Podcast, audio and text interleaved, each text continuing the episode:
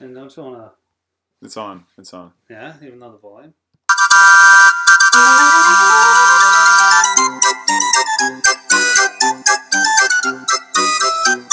And what's up, freaks? Welcome to episode two of the Sweet Sweet Fantasy Football Podcast. I'm your host, Ian, here with my co host, Richard. Richard, how's it going, man? It's great, man. Uh, figure it's you know it's halftime, it's seven o'clock game, so Why not, not do a pod? Yeah. Well, as you folks probably heard, that was the circus leaving town, taking Antonio Clown with them. and it's been a circus all summer long with this guy. I mean, it started with the um, frostbitten feet, mm, then the helmet scandal, yeah. Followed by uh, Antonio posting a tweet showing a letter from the Raiders finding him, getting into a fight with the GM, threatening to punch him out, Mm. posting a hype video uh, where he secretly recorded a call with Jon Gruden, Wow. then tweeting asking to be released and being released by the Raiders, only to sign the next day with the New England Patriots for what I believe is about a twenty million dollar contract with Don't- yeah. nine million guaranteed.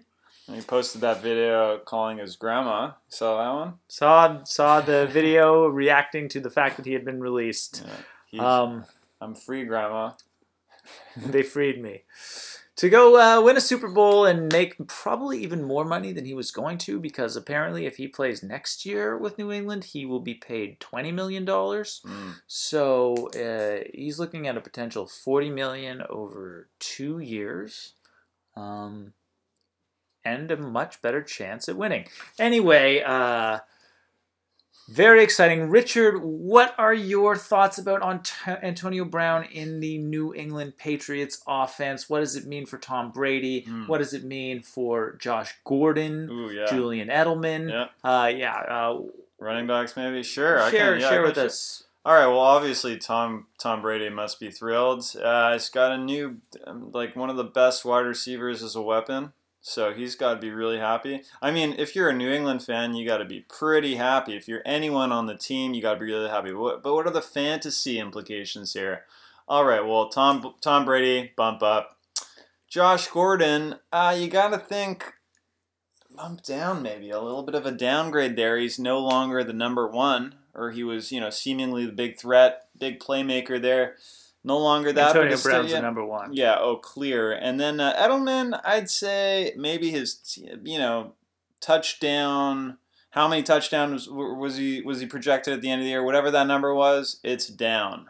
Right. So that's what I, s- you know. And who was? Uh, were there any other receivers of note that have gone off the radar? Uh, Well, completely? you know, I and uh, you know, I, I don't want to alarm you, Hmm. but with Antonio Brown and Julian Edelman, two guys who can kind of soak up passes underneath, it's true. if there may be some implications for James White. Yes, that's true. James White definitely a tick down. I mean, he wasn't drafted super high anyway, so um, I actually got him, but um, you know, I'm not thrilled about that. That's another just pass, you know, guy, another guy you want to pass you. I'd say yeah, for sure. James White takes a tick tick down for sure.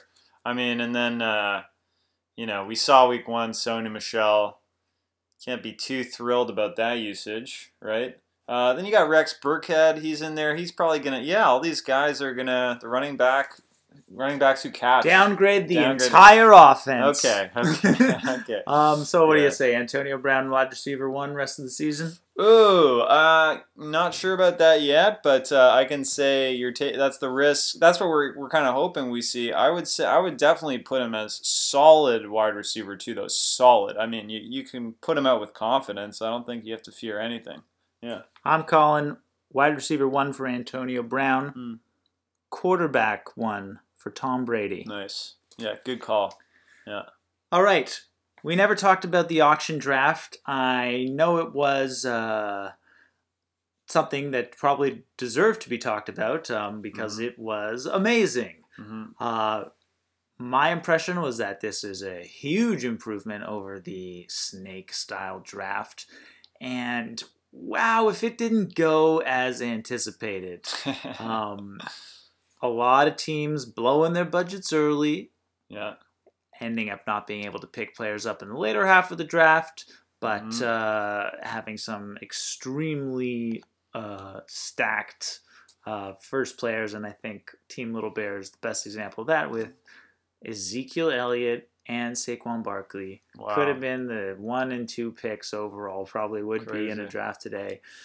Um, so we'll see how that plays out. Richard, what'd you Hmm. think about the auction draft? Oh, so much better. I mean, right off the right off the bat, you're you're just you're in it. I mean, you, do you want to bid on this player? You know, oh my God, 70 dollars for this guy. Can I afford that? You know, you're questioning everything. You know, am I going to be able to get a player at this cost? You're sort of seeing how you know players are coming off the board. Um, you're looking at your budget and you're saying, shit, I you know I've been waiting. I got to spend some money. So there's you know, I don't know. I, I had a great time. Uh, you're engaged the whole time, you know, as opposed to uh, making your pick and then, uh, you know, just waiting for almost what seems like eternity before you get your next pick. So I thought, and you get to you get to choose the players you want. You know, the players you really That's want, true. you probably get. Yeah, you love can get that. them. Yeah, Yeah, so well done, Commish, on Yeah. imposing an auction draft Mm. upon us. love it. All right, team, new segment for you on the show today. I'm really excited about it. It's called What Were They Thinking? We look at some of the plays of the past week and we ask you, League, what were they thinking? Mm. So uh, the big one, the big topic on today is uh, is Zach choosing to play Zay Jones, Mm. who got 2.8 fantasy points on two receptions for 18 yards, while sitting the offensive dynamo Sammy Watkins, who scored 45 fantasy points. 198 receiving yards and three receiving touchdowns. Richard, just what exactly was Zach thinking? it's really, uh, I really don't know on that one. I really just can't come up with anything here. I mean, Josh Allen, uh, I'm, I'm being showed some stuff, but uh, oh yeah, I, I see Zach. Zach seemed to believe that uh, that uh, Zay torches uh, the which team is he? Who did they play again? They Uh, played the New York Jets. Yeah. All right, Anyway, well- well, Zay here's- here- anyway, what I'm looking at here is just a you know a clear. Uh, this is a clear getting cute situation. I mean, you you draft a guy, you got to start him. I'm looking at the Fantasy Pros, you know, half point PPR list of wide receivers. Sammy Watkins, number 37. Okay. And we scroll and we're scrolling and we're scrolling. I still can't see Zay Jones. There he is, number 62. very I mean- cute, Zach. I mean, what were they thinking? And uh, a little bit on the flip side, Hmm. um, two minutes before kickoff, Team Little Bear picks up Marquise Brown, ends up having a hell of a day. Wow. Uh, just pulling up his stats for you. Marquise Brown finished with a hell of a lot of fantasy points, to tell that much. yeah Four receptions, Where is 100, Where? I can't 137 yards or something. Two touchdowns. I guess because it's well, where's the stats? Anyway, what was Team Little Bear thinking? Well, you know, I think we were all we all wish we were thinking what she was thinking at the moment. She also picked up that tight end, right? T.J. Hockenson, one minute before kickoff in the afternoon Ah. games. Oh no, that's looking at Great Marquise management. We need Marquise Brown. Great management by uh, Team Little Bear, Michael and Sarah. Great pickups there. Yeah, so Um, four receptions, yeah. 147 yards, two touchdowns for Marquise Brown, six receptions, 131 yards, and one touchdown for the rookie tight end, TJ Hockenson. Well done, Little Bear. All right.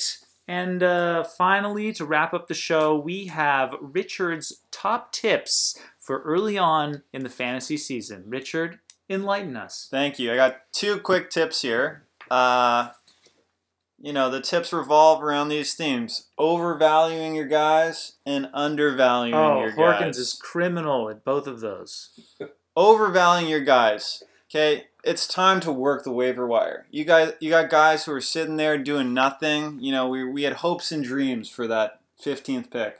Well, he's not doing anything. You got to drop him He's and get these anything, hot guys that are coming out. You don't want to wait. You don't want to wait. You got to hop on. That said, you know, there's some guys maybe a slow week one. We don't want to undervalue. You don't want to. You don't want to freak out because Aaron Rodgers had a crappy game. You know, you're not going to drop that guy to the waiver wire. You that much. Um, yeah. So Those don't overvalue and don't undervalue. Value appropriately. Well, thanks guys. It's been a slice. We'll catch you next week. Peace out. Antonio Cloud.